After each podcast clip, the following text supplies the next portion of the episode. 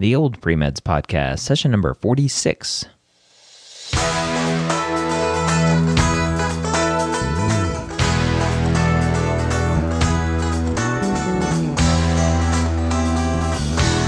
You're a non traditional student entering the medical field on your terms. You may have had some hiccups along the way, but now you're ready to change course and go back and serve others as a physician. This podcast is here to help answer your questions and help educate you on your non traditional journey to becoming a physician. And welcome back to the Old Premeds podcast. If this is not your first time joining us, if this is your first time joining us, welcome. It's gl- I'm glad to have you here. We take questions directly from the oldpremeds.org forums and answer them here on the podcast. So if you are not a member over at the oldpremeds.org forums, go sign up and say hello. This pod uh, this podcast episode is an interesting one and one that I, I can't believe we haven't really covered before, but it's it's all about postbac programs and really how to evaluate them. So let's jump in. Rich, welcome back to the Old Premeds podcast. How are you doing today? I am just spectacular. Yourself, Dr. Ryan? I'm doing great. Thank you. So, this week we have another post bac type question, this time from a student that is a single mother of three, 36 years old, looking to get into medical school now, kind of fulfilling her dream.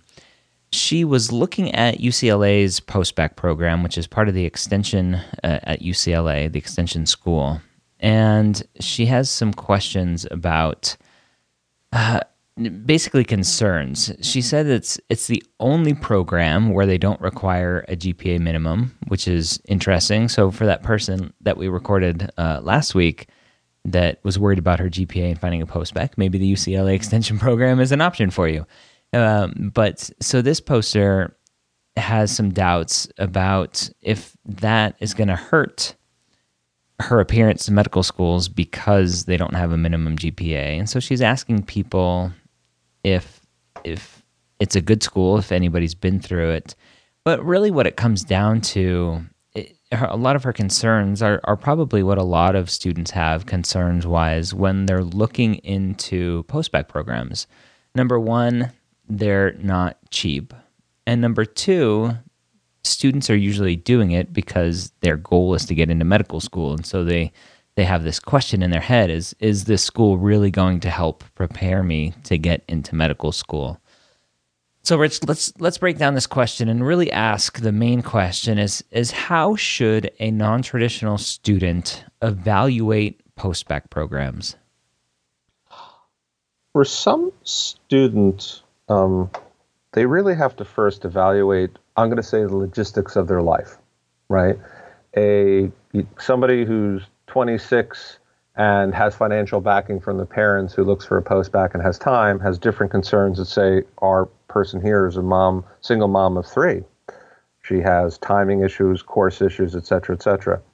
So you have a whole bunch of things you want to. Consider so first you have to see what's going to fit with my life. And i always like to tell people this go to the best school you can but if you don't have time logistics to study if you have to worry about when the courses are if you have to rush to go to places you are not going to be successful in it. So, first thing is evaluate what you need. Um, her concern concerning the GPA upon entrance, I think, is not a valid concern. I don't think med schools are going to worry what GPA you had going into a post bac. They're going to worry about what GPA you had coming out of the post bac. So that I think is the least concern possible. Other things about it is, especially timing. One of the courses are they just daytime? Are they evening? Is it a formal program where they just have a full time system? Is it part time? Those sorts of things. Obviously, the cost as well. Um, some students don't take a formal post bac because, for example, I know a school here in the East where the formal post bac is a graduate level is is run as a graduate certificate program with graduate credit course co- costs yet you're in the same courses as the undergraduate so if you took it as a non-matriculating undergraduate, you'd be in the same exact courses the people in the post-bac are in, and you're paying literally three times as much. All right. So why do that? Now you may get things being in the formal. Do you need advising? Do you need a prep course for MCAT? Is it included? Are there any links for this postbac? Does the postbac have any connections with medical schools? Does the postbac have any EC coordination? That is, some schools here um, have connections for volunteering that are formal, not just, gee, I know these people. It's like we have formal placement for volunteering, we have formal placement for research. So those factors matter. Um, and the other thing is asking their success rate. Now, this is can be a skewed question. You have to be careful about this. I know schools that will say they have a very high success rate for our applicants, but they may have high internal standards before they'll write a committee letter to let someone be an applicant. So even though they may say 90% of our students get accepted, but for you know the bottom third of our class, we didn't write committee letters, and therefore they know they're not getting a committee letter for our well-known program. Medical school is going to reject them so they're not going to apply on their own. Even though it's easier nowadays to apply without committee letters for programs that are well known for those, formal postbacs and SMPs being the most important, not having some sort of committee or composite letter from them is a big red flag. So find out what their stats are, what their requirements are for getting the certificate or completing it. The alternative, by the way, which many people overlook, you can do a postbac informally. That is, not go through a formal program that's a certificate, but rather taking the courses um, that you need to improve. And again, with this uh, this person with having a low GPA, depending on what their course trends, what did they were they a pre med previously, failed or did poorly in the required courses, did poorly, did they did just do poorly the first couple years and do better later on? You know, all those things matter and what direction you need to go, and they really need to sit down with someone to talk about it. So advising for this particular case would also be very important. Um, an aside to this, by the way, is I've often thought there is no MSAR for postbacs. Uh, I actually worked with a few people a few years ago trying to come out with some sort of, you know, at least summary, and it was very, very difficult because there's no standardization.